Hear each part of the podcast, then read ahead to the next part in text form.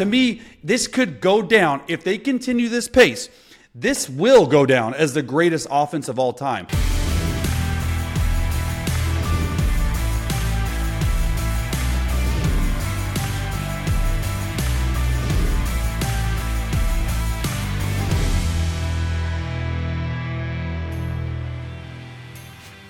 And we are off and running with another edition of Chasing It. Glad you're with us. Trey Wingo here with Chase Daniel. And, and Chase, I think it speaks to where we are as a society that we had a really interesting football game last night with a lot of twists and turns. But the thing that came out of the game between the Cowboys and Chargers was who's that crazy Chargers fan?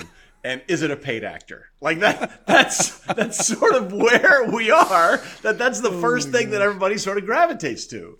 I mean, she was. I mean, right when I saw it happen, yeah. she was an instant star, in my opinion. Yeah. Like she, like yeah. uh, first of all, how in the world does that get started? Like you're out there saying, "Oh, she's a paid actress." They're, dude, the Chargers had to come out today and say, "Hey, listen, we know who they are." They're season ticket holders. They buy those little cabana suites. Like she's just a die-hard Chargers fan. And all I could think about when I put it on Twitter was like, this is all Chargers fans right now. Like yeah. so excited, so excited, so excited, and I didn't, I didn't want to do it to the Chargers people, fans, but like, yeah. then there was the one that she was like really upset, and I could have been like, yeah. all Chargers fans right now too, and she is like going, I mean, like she's going nuts. I mean, she's, I mean, who knows? She's going to be in some commercials. She's the spokesperson for the Chargers from here on out. Well, the Chargers have actually changed their profile pic on Twitter to her. Like, and I, I got to say, and I've said this before. I think the Chargers, the Chargers social media account is one of the best in all of teams sports. Oh, yeah. Like not just not just football. Like I'll put the Chargers social media account up against almost anybody. Like uh, when they drafted, uh, when they took all those TCU players, and you know, and the meme was he's got that dog in him. They put frogs in the X-ray and said, "We got that frog in us." I mean, like the Chargers account is so solid. So kudos to the Chargers. And yeah, everyone thought it was a paid actor. No, it's just a it, it's just a fan. Remember, fan is short for fanatic. But yeah. unfortunately, unfortunately, Chase, that's sort of where you are as a Chargers fan right now. You lived it for a few years when you played there. It just feels like whenever there's an opportunity, sometimes we're just gonna they're gonna pull the rug out from under you and say, "Yeah, we're not gonna do it again." Well, that's the crazy thing. It's like, you know, some stats were coming out this morning. It's like in the last two seasons, they've had six losses less than three points. So it's not like they're getting yeah. blown out. Like all these games are really close. And yeah, I mean, it's just unfortunate because uh, honestly, like you, Dak came out and said it last night, like it was a must win for them. And I, I go back and forth, like must wins and week six is like, okay, I get it. You, you don't want to lose back to back West Coast games. You're going into bye. It makes a huge yeah. deal and it makes a huge difference. But I just I just thought that it was it was a tough way to lose because their defense, the Chargers defense, played their best game of the season, and it wasn't yeah. even close. And I know Dak played probably his best game of the season, but overall, when you hold a team to 20 points, and the Chargers had scored over 24 points in all for their other games, like you expect to win, especially at home. And, and you know, you say at home, and that's another thing that drives me crazy is that how SoFi Stadium Have they Stadium, ever played a home game? Have they ever played a home game? That's what I'm saying. SoFi Stadium's never a home game. It's just it's just yeah. everyone else comes in and takes over their stadium. I mean, it was not like 70% Cowboys fans and 30% Chargers fans. I mean, I, I was flabbergasted. I'm gonna be honest with you. My first year there in 2021 at the yeah. new stadium, every single home game, okay, we were using silent count. Every single yeah. home game.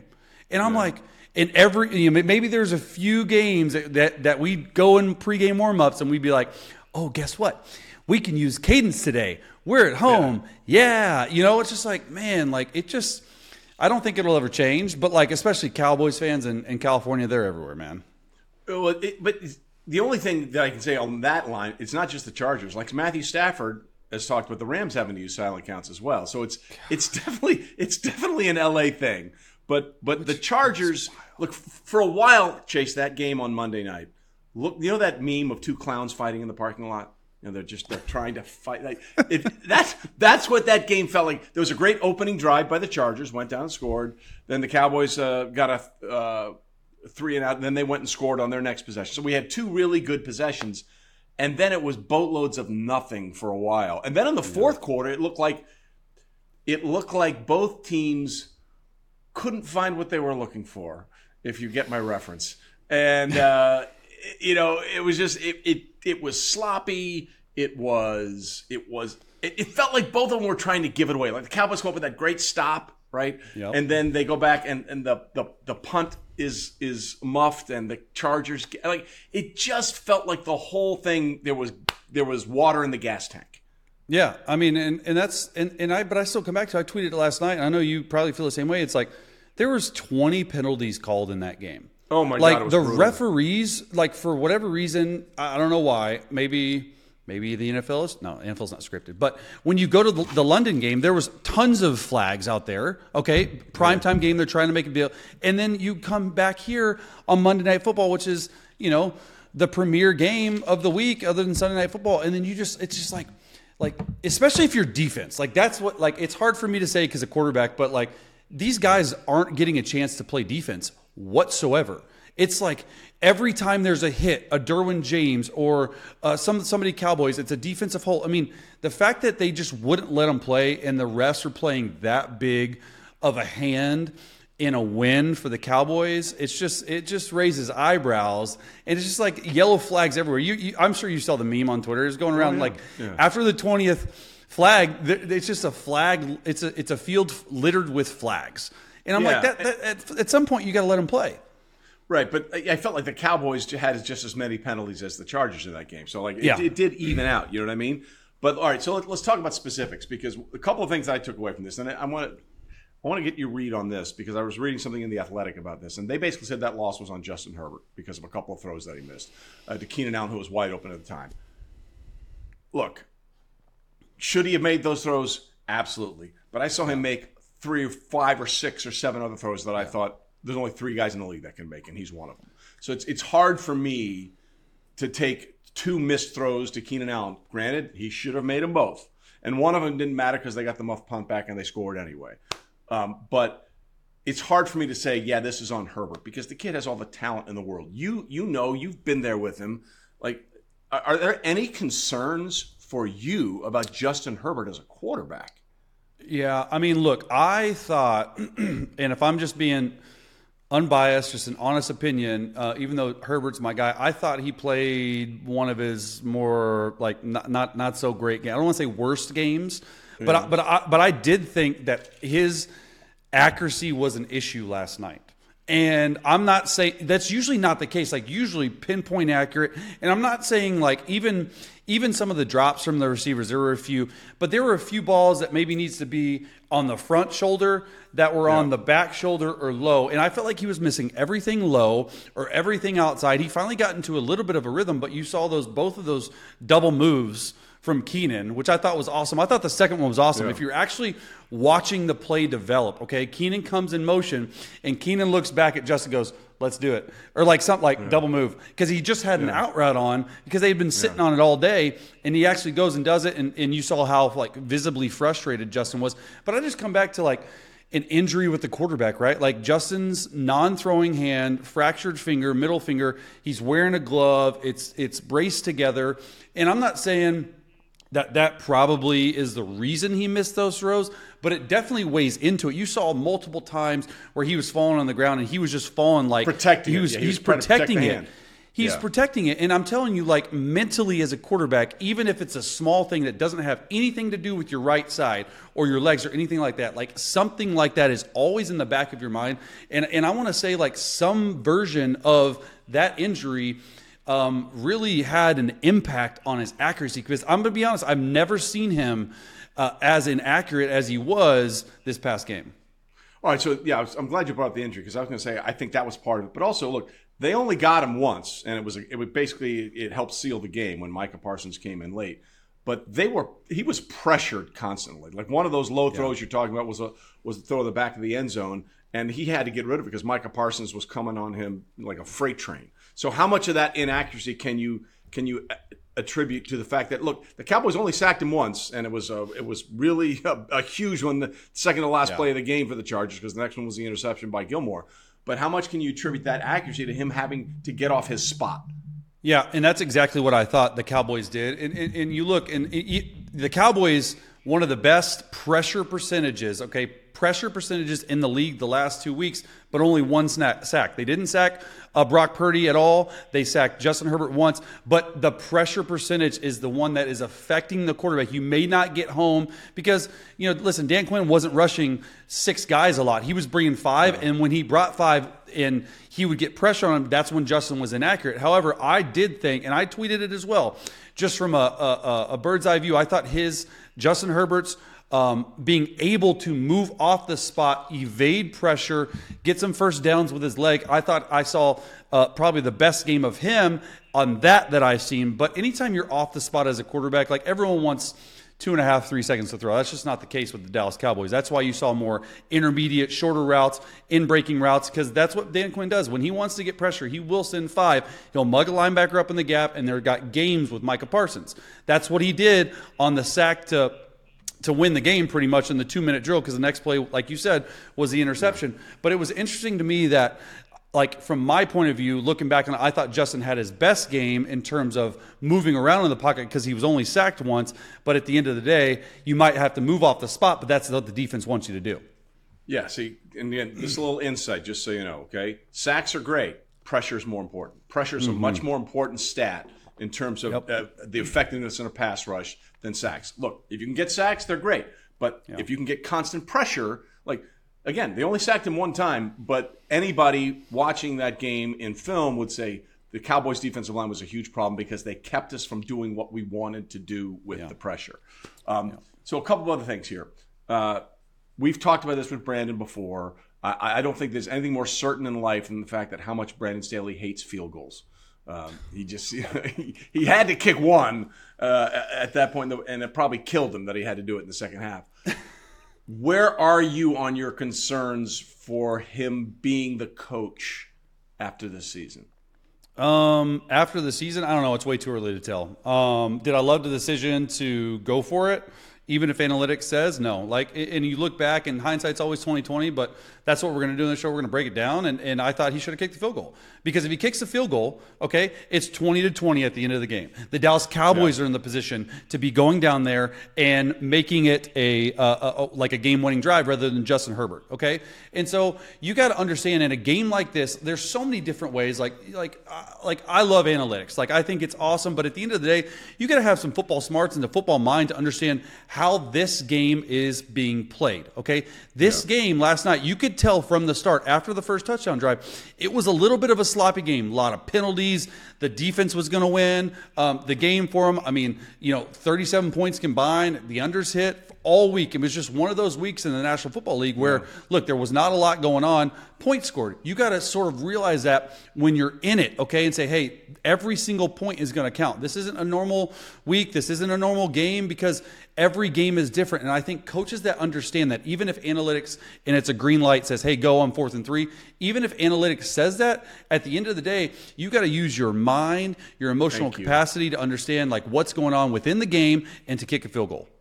Yeah, and I'm glad you said that because you know they kept referencing that on the on the broadcast. You know, green situation, fourth and three, go, and then you know the Cowboys scored a touchdown in that situation on Dak's 18 yard run. So I get that, but analytics should never tell you anything, in my opinion. They should give you a suggestion, right?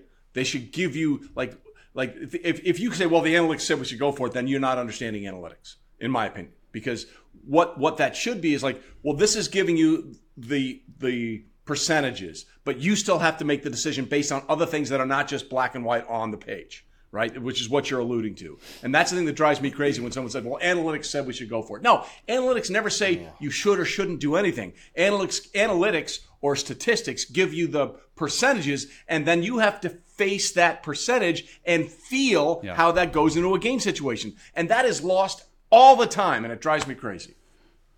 Well, analytics should be a guiding force. That's what we've yes. always said. Analytics, at the end of the day, is not on the field. They're not in the situation. They can't underestimate or they can't estimate like what's happening or how this game is being played because every single game is played differently, and that's what look, I, I, get it. Like so many of these new head coaches are, but at the end of the day, there's a feel for the game. And, and the best head coach I was ever around with that was Sean Payton. He would understand yeah. sometimes, like even if it's backed up, and like all those years, like it was always right. We weren't always going for it, but when we did, we'd always make plays on fourth down, and we'd always he'd always have like that knack. I just don't know if Brandon Staley has that right now. I would agree because I feel like he goes for it all the time, and Yeah. it doesn't hit a lot. Um, Yeah. So I mean, look, it, it did on the touchdown, uh, and at the end of the game, I get it, but it just it drives me crazy, and I hate when people say analytics say this. Analytics don't say anything; they give you suggestions. a then you force, have to make the exactly. frickin' decision. All right. Uh, by the way, real quickly, we'll move on from this. I do not understand Mike McCarthy at the end of the first half. All right. Eight seconds left. He didn't call a timeout. The, the clock operator apparently thought he was going to call a timeout because everyone would have called a timeout in that situation. So instead of taking one shot with eight seconds left in the end zone inside the 20, he just lets it run down, take a timeout, and kick a field goal. Take one. sh- You had timeouts. Like, even if you threw it underneath, you, you could have stopped the clock. Well, how you don't take an, a shot at the end zone there, Yeah. I'll never understand. Did he ever come out and say the reason? Because I didn't hear Yeah, they, anything they, at all. They, they explained it. They explained it. Joe and, and Troy explained it after the half. They said they asked Mike McCarthy about it, and, and, and they said I never took the first. Yeah, two timeouts. And when the guy caught the ball with eight seconds left, the clock operator assumed he was going to use a timeout, and Mike didn't use a timeout there. Said I was going to run down the three and kick the field goal.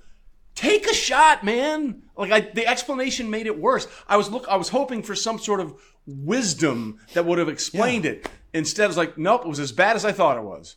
like throw it up to CeeDee Lamb. Like that, that, that some of this stuff, it, it almost is like, listen, Mike has been doing it a lot longer than I've been alive, almost. And and at the end of the day, he gets it. But it's almost like they're so these head coaches are so enthralled with what else is going on within the game that they almost forget. hey, listen, oh my god, like this is a big clock management situation. Like, okay, I need to really focus in, or like, hey, I need a guy up there in the booth helping me understand. Hey, it's two minute drill. I get that. At the end of the day, it falls on him. But like, like you said, why not call a timeout? Take a shot to CeeDee Lamb. Okay, we always use we we always used to have that situation. I bring it back. The best person I've ever been around, Andy Reid, in those situations, it was called trigger situations. Why is it called trigger situations? Look, it's no timeouts left, and you're within the 15 yard line. Okay, Yeah. on offense, we would go in and practice these plays nonstop. We would have called plays for these. There'd be like two or three trigger plays, and it'd be like post corners or fades, or everything had to be into the end zone. And Andy Reid's whole thing saying was, hey, as a quarterback, you get one hitch. Okay, so you take five, one hitch. The ball has to be gone because there's like 10 seconds or nine seconds. We don't have a timeout. It's incomplete or it's a touchdown. There's no interceptions. You're not completing it short of the goal line. You're, we would constantly practice those plays. We had a we had a play in a preseason game against Arizona in 2015 where we ran a post corner to Frankie Hammond. It was a trigger situation. We were in eight man protection. It was a two man route, and we ended up scoring on it. And he still uses that tape today to teach that type of stuff. So I don't understand why more coaches aren't following that situational awareness. It's just it, it's flabbergasting to me. Made no sense, but they got away with it. The Cowboys get a win they desperately needed heading into their bye. All right. Couple other big games. The Cleveland Browns take down the San Francisco 49ers. And I, I don't think people, Chase, truly understand how good the Cleveland Browns defense is right now. Look, everyone's enthralled with the 49ers defense eh, or the Jets. I, I had someone tell me, I'm not going to say his name because I respect him. I texted me that. Say it. This- no, can't do it. I love him too much. he texted me and said, "Is the is the Jets' current, current defense the greatest defense of all time, the most talented defense of all time?" And I was like, "Bro, what are you talking about? They're oh, really good. They're really good, but you, this is not the '85 Bears. This is not the 2000 Ravens or the 2000 Titans or the 2002 Bucks or the 2015 No Fly Zone for the Denver Broncos. Like, Yeah. they're good, but let's pump the brakes here. Because I would argue that I think Cleveland's defense might be the best defense in the NFL right now. And the, what the, the reason I say this, okay, San Francisco came into that game having won eight straight games, scoring 30 more points in eight straight games. That's the fourth best streak of that kind all time. They gave up 125 passing yards to Brock Purdy. Why is that significant? They've given up 125 passing yards on average in every game this season. 125, okay? The last time we had a defense go through a season giving up 150 yards per game was the 1982 strike shortened season. You have to go back to a full season. The last time that happened was 1980. Now, I get it. It's six games in. I understand that. But what we're seeing from this Cleveland defense is a suffocation of everything the NFL wants the game to be an aerial assault. Well, look, I'm gonna be honest. Like when I when I heard that stat about the 125 yards passing given up, like most like some of these like air raid offenses, like they're getting that in a quarter. Correct. Okay, and and and for them and the Browns and Jim Schwartz, like man, is he? Th- that's another thing we got to talk about later. Maybe not this. Like, is he? Is he like working his way into another head coaching gig? Because He's the way he's great. doing it, he's been he's been outstanding. Now they have the players. Okay, they have the players. But when I watched, I went back and I watched all 68 San Francisco 49ers offensive snaps. And I didn't watch it from a Brock Purdy perspective because I'm sure we'll get into that later. I watched it from just a pure defensive standpoint. And I came away, the number one underlying theme that I came away with watching that was their pass rush, man. Like these quarterbacks are so sped up. They sped Brock Purdy up almost every single drop back. Okay. And when you're sped up as a quarterback, you may have the first read to go to, and that is it. Like run out of the box. That's exactly what Brock Purdy was. Or there's a few times in a few drops that they had that could have been a little bit better. Like where Brock Purdy's throwing off his back foot, he's doing the old chuck and duck. He's getting smoked and he's trying to throw like a, a deeper to intermediate route down the field. Well, that's not the case. So all these underneath defenders, they're not playing this too high shell look. They're playing three deep, five under, okay, four under, to where there's more underneath defenders. They're pressing the outside corners. So, what does people do when they need? What do offenses do when they need to get the ball out quick? Go to quick game. Right? Well, quick game, it, they, they tried that. They're just suffocating them on defense. There's nowhere to go with the ball. It's all this match zone type look. So it feels like man outside, and these four underneath defenders are working in tandem to pass things off. And it's just, it starts with, you know, that pass rush. It's just like they're getting home.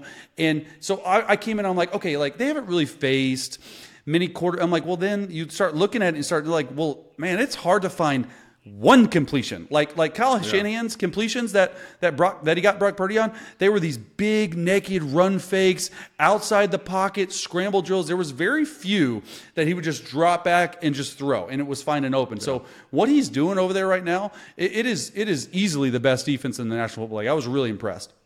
Yeah, and, and you know, people will say, "Oh, well, you know, Christian McCaffrey got hurt and Debo got hurt." Well, he got hurt because they got knocked around by a really good physical defense. I mean, that's part of the equation, right? That that that's part of this here. Um, but in the loss, I do think there's a silver lining for San Francisco, and it's easy to be good when everything's working. What I what I am always impressed by is when the shit isn't working and you find a way to do what's necessary. They lost the game, and Cleveland deserved to win the game. But I was more impressed with Brock Purdy in that game than almost any game I've seen him play. And I'll tell you why.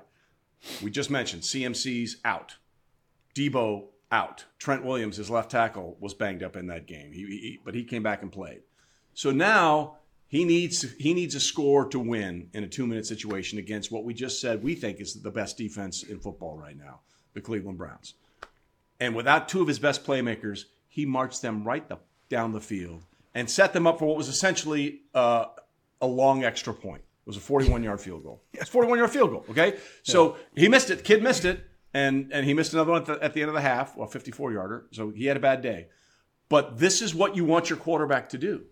You want your quarter. To me, quarterbacks are paid to to on third to win on third down, to win in uh, the red zone, and to to win in the two minute drill. Brock Purdy did his job.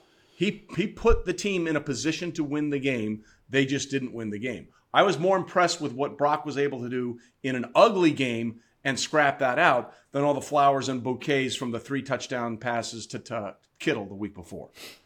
Yeah, I mean, I, I think that's such a fair assessment. And I came away after watching the Browns defense. I rewatched it and just watched Purdy, and there was a number of drops. He, uh, uh, uh, Aiyuk had two big drops that could have added Yeah. another 60 to 65 yards passing to the day, put them in a better situation to win the game. But honestly, think this was a growing uh, and a teaching moment for for Brock Purdy and the fact like, hey, hey, like when things aren't going right, when I don't have my guys, I'm still able to stand in there, and when I need it the most, I'm able to drive my my team down and kick a game winning field goal. And quite honestly, like that should have been a come from behind, comeback win for the ages for Brock Brock because the way they played the first three quarters were not that great. Cleveland yeah. hung around enough, which is the exact game they wanted to.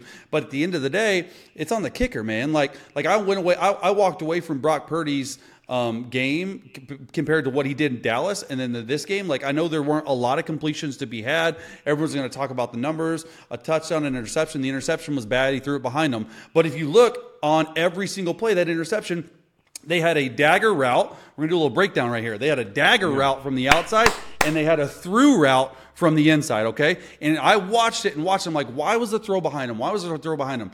They were in a two high coverage coming down to Rob. Okay, Rodney McLeod, the right safety, was coming down to Rob. This through route, okay, I think it was Jennings. I'm not exactly sure. Was supposed to run right through the safety. Okay, Jennings leaned on the nickel, didn't run through the safety, and so you got like three guys, including CMC out of the backfield, on a little turn route. You have three guys in the lane for Brock Purdy to throw the football to. So when I'm looking at it, I'm like, man, it just looks uh, like really messy. And anytime anything's a little bit messy for a quarterback, it's going to be a little bit behind him. So he threw it behind him. It should have been a huge gain. If the through route just does his job, takes out Rodney McLeod, like it's a huge right. gain for Brandon Aiyuk, who just continues to still run and might run out the back window and back door. So all these plays that people want to put on Brock, it's not all on Brock. There's so much more to it. All right. Speaking of so much more to it, and then we'll move on to the, the Jets after this. Uh, Deshaun Watson didn't play. Okay? Didn't play again. He's been medically cleared to play the last two weeks. Medically cleared. Yeah. It's pain management thing. And I'm not I'm not suggesting anything other than I'm asking a question. Deshaun Watson has been given everything, literally everything. A contract yeah. we'll never see again in the NFL, a franchise who gave up everything to get him with his excessive baggage, and yeah. he did not play well last season. They have gone out there and grinded out wins for the Cleveland Browns, and I'm sure everybody is not feeling great right now. At what point might there be a situation where Deshaun's decisions to not play become an issue for the Cleveland Browns?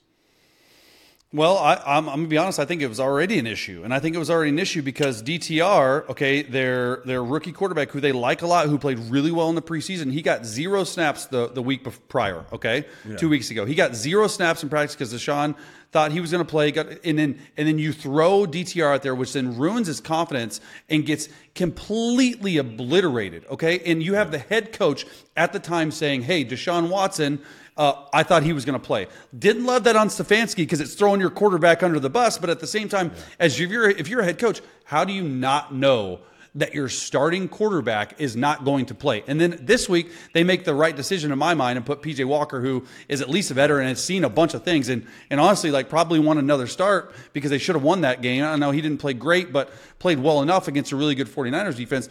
But it's just a weird situation. It's like hey, you're cleared to play, but if you're Deshaun, your shoulder doesn't feel right. Like, okay, like I can't really reach into Deshaun and be like, hey, yeah. okay, it's it might it might be worse than even Stefanski or the team thought, but at the end of the day, you're the team, you're the head coach, you're responsible for that. So you put Deshaun Watson and you put your team in a bad situation by doing that.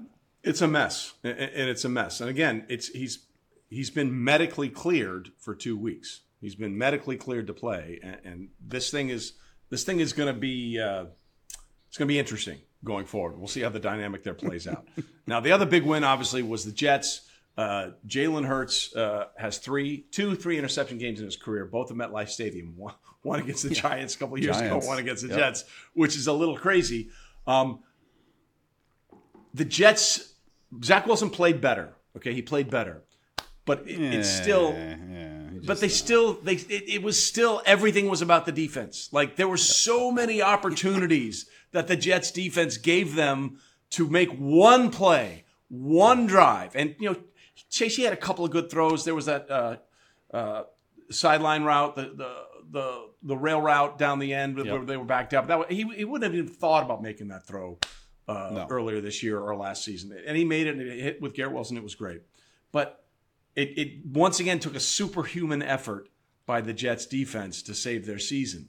And did you, I'm sure you did. You heard what Robert Saleh said after the game, right? Oh yeah, yeah. We embarrassed okay, all these so quarterbacks. We embar- yeah, we, we we went through a gauntlet of quarterbacks the first six weeks, and we didn't get all the wins, but we embarrassed all of them. A, love you, Robert Saleh. B, respect you for being with your guys. C, calm the f down. Okay, let's let's let's run through the gauntlet. Okay, Josh Allen, very good quarterback. Dak Prescott, okay, good quarterback. Mac Jones, definitively not a good quarterback. Russell Wilson, uh, not anywhere, even though he's playing better, not anywhere near where he was. Patrick Mahomes and Jalen Hurts. Jalen Hurts has been a little off this year. Yep. Patrick Mahomes did throw two interceptions, but Patrick Mahomes made every play he needed to for them to win the game. So he wasn't embarrassed, and Dak Prescott ripped you guys to shreds. Yeah, so Dak I- definitely I- wasn't embarrassed. D- D- CeeDee Lamb had 140 yards in that game. So look, I love you, Robert. I think you're a great guy. Tamper it down a little bit. Well, you know, he went on Good Morning Football this morning and sort of apologized and said, well, not really apologized, but said, hey, that's the probably the wrong wording that I used was embarrassed. But I get it. Like he's pumped up. I mean, probably their biggest one of the. I mean, it is their biggest one of the year. You beat the undefeated Eagles, and the way that defense is playing, that's it. Just brings me back to like, look, I okay, like you might think Zach Wilson played. Uh, and I would say that his confidence He is played growing. better. He played Better. better. I'm not saying he played great. He played yeah, better. his confidence is growing, and I agree with some of these throws. He wouldn't even make those the first few weeks, so No. he's growing, and he continues to need to grow. But I still am of the fact, like, dude, these Jets like are just a quarterback away. They're like, I just, it's not Zach Wilson. I just like, how can you go into the season? If you're the Jets, and this might piss some people off, but you have Aaron Rodgers, and then who else? You have Zach, you have Zach Wilson behind, and I know they're they, they drafted him, so they don't want to like ruin his confidence, and I think his confidence coming back. But at the end, but at the end of the day, like if you're all in for this Super Bowl, which they are 100% when they signed Rodgers and did all that stuff, like to me, you got to have a better backup. That that's what it comes down to. But that defense, that defense is it was suffocating, and they made Jalen Hurts. Um, they they made look two of the three interceptions on Jalen Hurts were not his fault. The last one is the one throw he wants back. You know, the Jets are showing all out pressure, man coverage, all these mugged up linebackers in the gaps. They end up dropping to a like this tricky cover three look, and the flat defender and the hook curl defender are so close to Dallas Goedert. Like so insanely close. And uh, for whatever reason, he might not have seen it. But I will say that's the throw he wants back. But the game completely changed when Lane Johnson got hurt. Make no Absolutely. mistake about Absolutely. it. Jalen Hurts is not used to, I mean, because that offensive line in general is like top five in the league for me. Okay. Like they really are. And when Lane Johnson went out, they tried to chip, they tried to, but it just it just completely changed the whole aspect of the game. And Eagles fans don't even know it, but I'm telling you, go back and watch. He was sped up from that time when he got hurt early on in the game, and it's a big loss for the Eagles. Listen, people always say Lane Johnson's the best right tackle in football. You can make the argument he's the best tackle in football. He just happens to play right tackle. 100%. That- that- that's how good he is. Um, we'll get to we'll get to uh, Jalen Hurts in a second because I think there's some things we need to talk about there. But for the Jets, uh, you mentioned Robert Saleh on Good Morning Football. He also was asked about Aaron Rodgers, who obviously is. Uh, you know, seen walking around and throwing football, and is it possible he can come back for the end of the season? And Saleh gave the old, "Hey, don't ever doubt him. You know that only adds fuel to his fire." I, I don't see it. Like, I, it would be. I'll I give it a one percent chance. I'll give him a one percent chance. One, but okay, all right. We uh, got a but but 1%. the but the odds of this happening, the odds of Aaron Rodgers, everyone needs to understand and not be hopeful, be realistic, because uh, you you can you can say you're attacking this, all that's true, but at the end of the day, shit still got to grow back together. Okay, like that. That's the part of it no one can get around. Okay. Well, I mean, you're t- so you're telling me there's a chance. Yeah, that's basically it's it. like- that's basically it. And yeah, I mean, look, I think it would make an amazing storyline. Like if Zach Wilson can keep them 500 ish or a couple games above, like I think that, I mean, anything's possible. Don't know what he's dealing with over there, but it's just realistically for that to happen when an Achilles, which is a major, we've talked about it before on the show, major injury. Okay, major injury. Um, and then and then and then you know I'm just these these Jets fans, these poor Jets fans, because J- Aaron Rodgers posted a posted an to it. Instagram today and a tweet today that said progress. And so the amount of hope right now in Jets Nation is through the roof. I'm here to bring you back down. The chances of it happening, me and Trey agree, 1%. Like, don't get your hopes up. Yeah. Don't get your hopes up, man. Yeah, be happy there's progress, but don't tran don't don't do the transitive process, right? Like, okay, well, that He's just this, teasing. He's means just teasing this, these Jets fans. Yes. Like, what? And, and that's so cruel. That's so cruel of them. They they know nothing but pain. They know nothing but pain. Like Jets Yeah. fans are that line from The Princess Bride: "Life is pain." Anyone that tells you otherwise is selling something. Okay, that's that's what it is to be a Jets fan. That's all they know. So Um, true. As for Jalen Hurts, okay, with those three interceptions, Chase, he already has more interceptions this year, seven, than he had all of last season, six. And I was talking about this with Eric Mangini, and Eric brought up a great point. I want to get your perspective on this. Jalen Hurts was awesome last year, and if Pat Mahomes didn't exist, he would have been the would would have been the MVP. Now, they gave him the big contract in the offseason. And Eric said sometimes when you get that big contract, you feel the need to justify it. You feel the need to show that you are worth it. When in reality, you showed you were worth it by what you did before you got the contract. Is that something that people go through in your in your experience? They get this thing and they feel pressure to be more than even more than what they were. Well, like like you're saying, they're trying to they're pushing too hard. They're they're, they're pressing, and and and I I'm seeing a little bit of that on film with Jalen Hurts. Um, but I've had I've had it go the opposite way, where people work their entire lives for a huge contract like Jalen Hurts, and they just chill out and they relax. And they're just like, "Hey, I'm good, man. Like I got my contract. Not not a lot of quarterbacks do it, but Albert Haynesworth, man, was like the first hundred million dollar contract ever. He Albert was Haynes the guy. worthless. That was Yes. uh, he- Albert Haynes worthless is what he became. great guy, but. I mean, dude, when he got the money, that Well, I mean, guy he stomped, literally he stomped, like, he stomped on players' heads. So I don't know how great of a guy he is. Like he tried Yeah, to kill yeah. Andre Gurode on the field of play, but whatever. But if but if I'm but if I'm Eagles fans, I I like that he is actually. I mean, uh, he's trying to do more probably than he than he can. But I I would just say like to Jalen, if he's listening, like. And, and I hope you're listening, man, because we got some good information for you. But like, dude, just don't press. Just be yourself. Just go out there, be yourself, because you are surrounded by probably the best um, offensive skill weapons as a whole, including, and I say skill weapons, I mean the offensive line too, like the 10 other guys around you. They can make plays. Just go out there and do what you do last year. And what was that? Just be a point point guard. Just just give the ball to people like and take out like there's been a it seems to me that like the past few games there's been a lot more especially the Rams game he was running around a lot more that game maybe because stuff wasn't open he was using his legs I love that. That's what you do when stuff doesn't break down.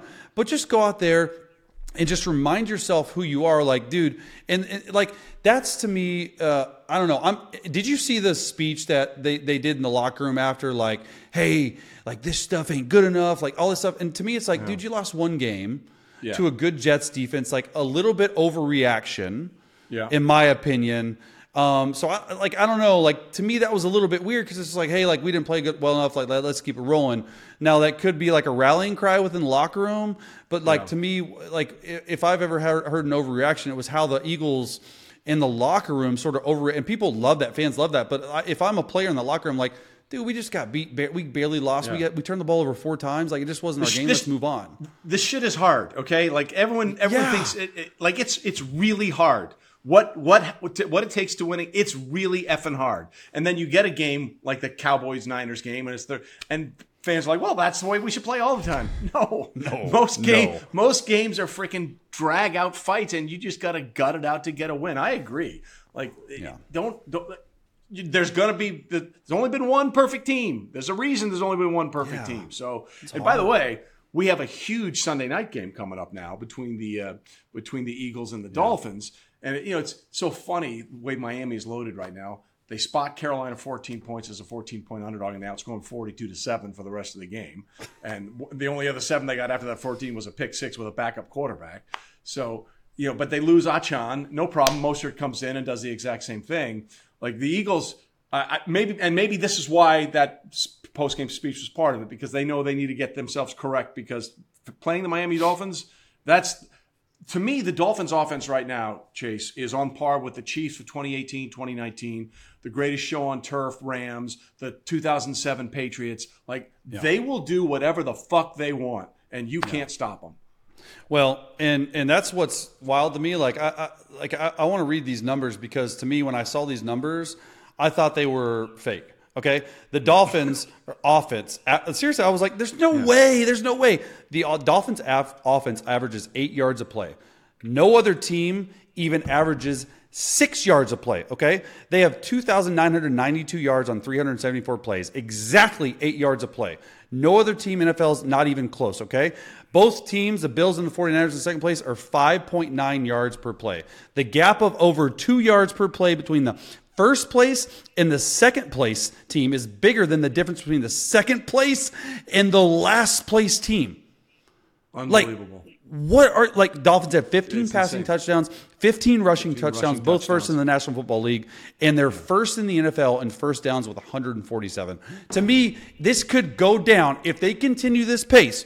This yeah. will go down as the greatest offense of all time. And that's when, if I'm Eagles fans, like, I'm like, oh man, because they are literally doing whatever they want to. It's unbelievable the amount of open space there is. Tyreek Hill's on, on pace to shatter records. He should be in the MVP race. The fact that he's not even mentioned is crazy to me because what he's doing, it's like, oh, a casual 150 every single game. I mean, they have weapons left and right and the way Mike McDaniel's and, and Frank Smith are, uh, are deploying them is is, yeah. is at an insane rate because like dude like if you have one game in the NFL if you're averaging over every single play you have over eight yards it is an excellent offensive game you come into the meeting the next morning and the, the coaches are like hell yeah they're doing it for the entire season so far which is wild to me yeah, it, it, it's really. I mean, they're so much fun to watch, and and uh, you know you can make the argument when you look at their schedule, you know, but you can only play your schedule, right? You can only play your schedule. Yeah. Right. They play. Obviously, they put up seventy on Denver. Uh, they toyed with with Carolina, but you know they went to Buffalo, and they had a difficult time. Eagles are going to be a different test for them. Eagles are going to be a different test for them, but also the Dolphins are going to be a very different test for the Eagles, right? Like uh, yeah. that. That's that's the one thing when you look at all those insane numbers, you can say, okay, but right. The Eagles will tell us a lot, I think, about where where this offense may stand when it's all said and done. Yeah, I'm taking the over in that game, whatever it is. I don't I don't care if it's 70. I'm taking it. Yeah, I, I, think I think that would be a safe bet. So if things look great for Miami and things are still fine for Philadelphia, uh, what the hell with Buffalo? And let's just, first of all, let's just even forget about the Giants because they are now they're irrelevant. They're done. Their, their season is over. We can all. It's true. You know, uh, the debacle at the end of the half at the first and goal from the one, plus the end of the game, first and goal from the one. They couldn't quite figure that out either time. But I'm more concerned about Buffalo than I am about the Giants after that game. You got yeah. Uh, you you, you yeah. lost you lost in Jacksonville. You had a home game against a Daniel Jones less New York Giants team. And uh, look, I get it. Tyrod Taylor's a pretty good quarterback. Like, yeah, he, he can do some things in the NFL. Some could argue maybe he's a better option than Daniel Jones. Okay, you can make that argument. Yeah. It's still the backup quarterback. Okay, you're the Buffalo frickin' Bills, and you were shut out by the Giants defense for three quarters. Yeah. First of all, uh, let's let's start there. How much of that is a concern, or how much of that, in your opinion, is Brian Daboll knowing how to handle Josh Allen, having worked with him all those years? I think it's both. I think it's yeah. it's definitely a concern because it's like you go and you, you don't know what bills you're going to get. Are you going to get the Miami Dolphins bills, which they were yeah. all world beaters that day? Or are you going to go to London and get like beat by Jacksonville? You're going to get shut out almost through three quarters for, for the Giants. But I do I do think that, and that's that's what I pulled from that game if you've been an offensive coach at assistant, like you know what works and what doesn't, okay, against certain quarterbacks, and I think that's what we saw last night too. Going back to the Chargers and the uh, Cowboys game, like you sort of saw that offensive guy who knows what's happening and knows how to shut people down. Well, it happened in that game uh, with with Buffalo, but at the end of the day, I'm worried about it because it just doesn't seem like they have that pop on offense. Now, that, now there's games that that that you know, it's hard to break down. And there's games that they have, you know, the Miami Dolphins 42 or whatever points they put up. But at the end of the day, it's like, hey, Josh Allen looks a little bit, and I don't want to say all the time, but it looks a little bit like a shell of himself. Like even on the sideline, like that's why I look at like I, I look at the demeanor when you're sitting down.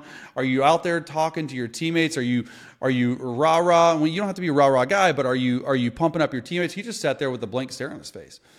For most of the game. Like, hey, hey, like I want a guy, and I'm, I'm sure he is, but I want a guy up there that's hey, like I'm going to be the reason why I get out of this little funk. And I don't know if it has to do with the play caller, if it has to deal with maybe defenses are starting to try to figure out how to play Josh Allen in the Bills. But for me, it's a major concern moving forward. The Bills they need to get this fixed and get it fixed fast.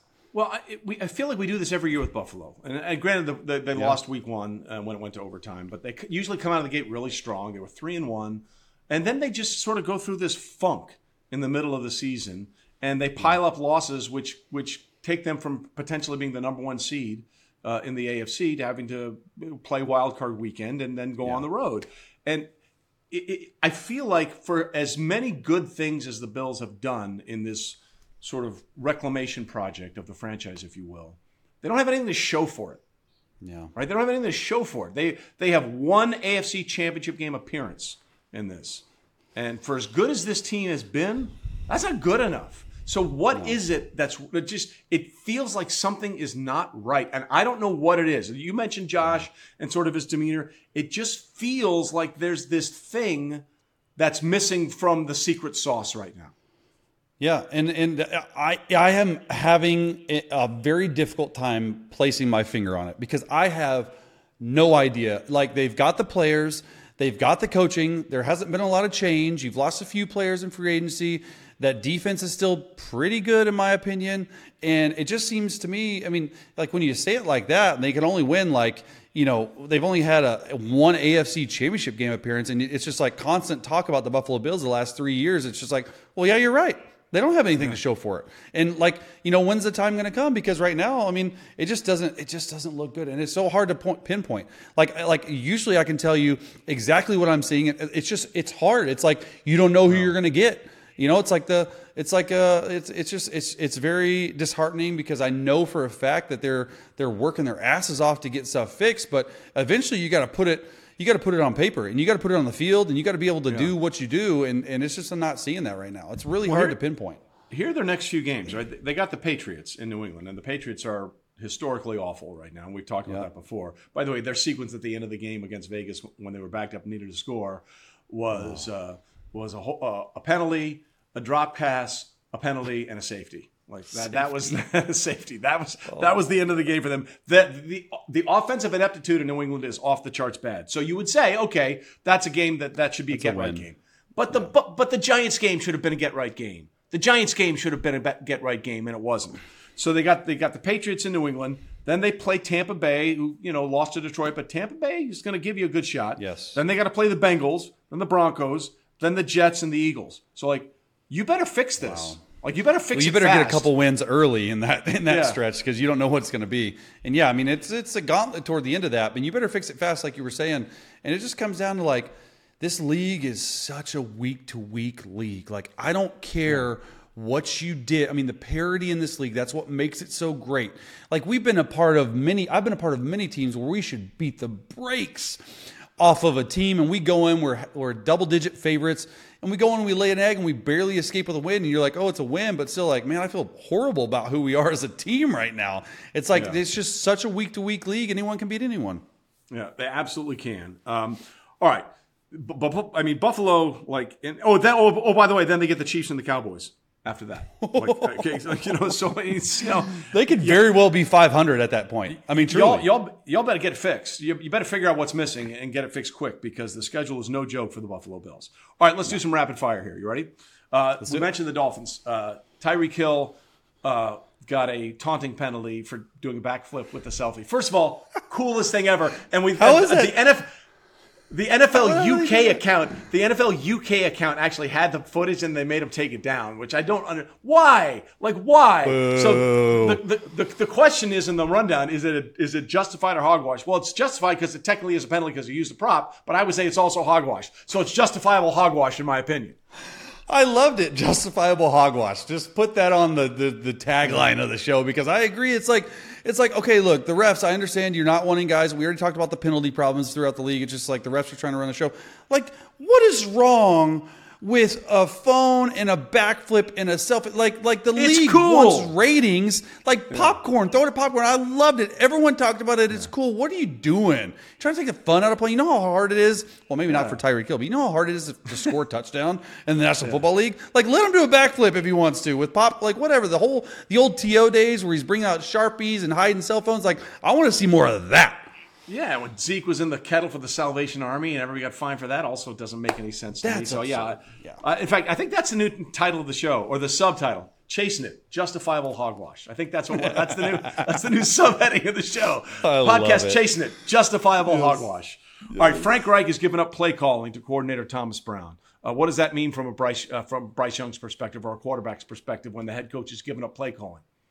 Well, I don't know. Nick I mean, Sirianni, Nick Sirianni did this, and he realized it was too much. It was too much for him. And look, we've seen the offense go backwards in Dallas this year with Mike McCarthy as the head coach making the play calls, as opposed to what Kellen Yeah. Moore was. All the stats are down from last year.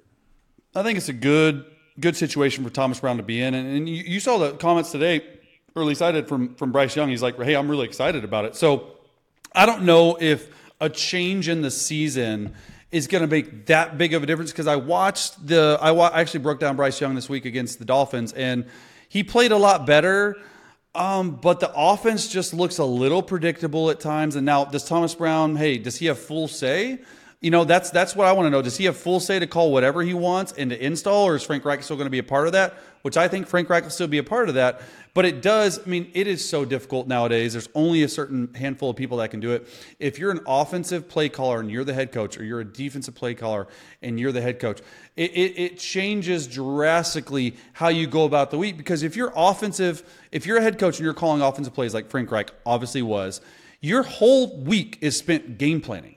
Okay, like, and if you're not fully committed to the game planning, it's going to show on the field. I don't know if that's the case with that, but you also don't get to put in the amount of time you want with the special teams coordinator and the special teams of the defense and that's sort of what was difficult. And i thought like uh, one of the few things i thought brandon staley did really well is he's a defense play caller but he was with the offense a good bit and he's with special teams a bit. So it's always a weird dynamic for them to go and to do that. I don't know if you're going to see a huge difference in offense though Yeah.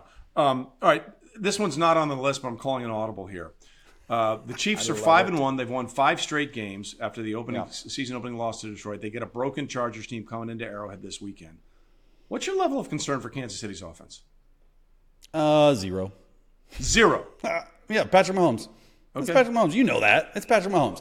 I Look, do I think it. that they Yeah. yeah. I think that they're really, really uh, excited. I mean, I know they're really excited about that defense over there. It's the best defense they've had since a Mahomes has been there. It's not By even close. So they can have some time to figure this stuff out. I still go back. Okay, I, I don't say zero. The only concern I have is uh, I just wish they would have a true number one receiver, other than Kelce. That that would make that would make it so much. And I know they got away with it last year. I got it. But you go into the year with young guys, Skyy Moore, Kadarius Toney, uh, Justin Ro- like all, Christian Watts, like Rashee Rice, like all these guys. MVS is the guy, right? He's the number one. But like, Is just- he? I wish they would have just like, and that's like trade deadline, like go out and get somebody, like just somebody else to to do something with. I don't know if they will. They probably won't. That's not how they work. But like, it's just like that's my concern is the number one receiver.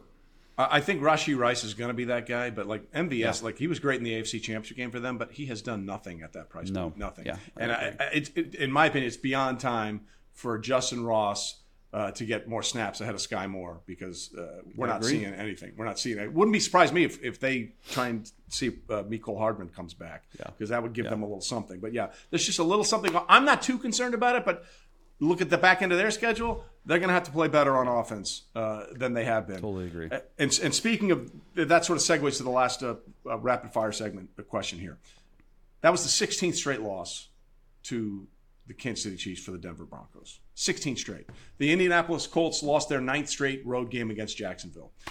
What is there a is there a mindset you have in the NFL as a player? Was there a team that you guys just couldn't beat, someone you couldn't figure out, and how much does that mushroom into a thing? Because it's been 16 straight times the Denver Broncos have not beaten the Kansas City Chiefs, and nine straight times that the Indianapolis Colts uh, have have not been able to win on the road against the Jags. And you heard Robert Saleh say it after the after they beat the Eagles. They had lost 12 straight times in the Jets' history to the Eagles. He said they ain't 12 and 0 anymore. So it's clearly something that they know and are very aware of. Oh yeah, oh yeah. I mean, I I, I think that it's definitely a thing.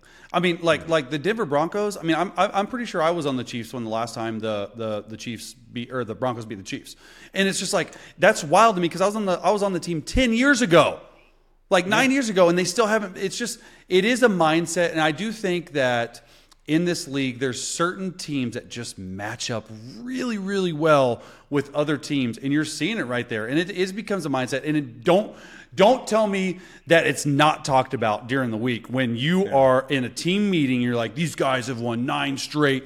Of course, the coach is is for sure talking about it, and and, and it just it's just like sometimes it, it is dumb luck sometimes, but the other times it's because yeah. every team changes every year. But the, the, other time it's just like, hey, it might be a head coach. Hey, I got your number, man. Like I, I got you. I know exactly what you do. It might be like the play design or the scheme, or it might just end up being the players. It's it's an interesting dynamic to me. But I think the the Denver Broncos not beating the Chiefs. It was at 16 times, and that is 16. like what eight full seasons of not beating yeah, the Chiefs. And, and they they get a they get a 17th crack at them in a week. Uh, oh, when when uh, it could be it, you know and there could be massive changes coming in Denver as well. So we'll see yeah. what happens. All right, my man, always good to talk to you. And remember, we're going to change the name of the show going forward. Chasing it, justifiable hogwash. We'll see you next week. Justifiable hogwash. Thanks, guys.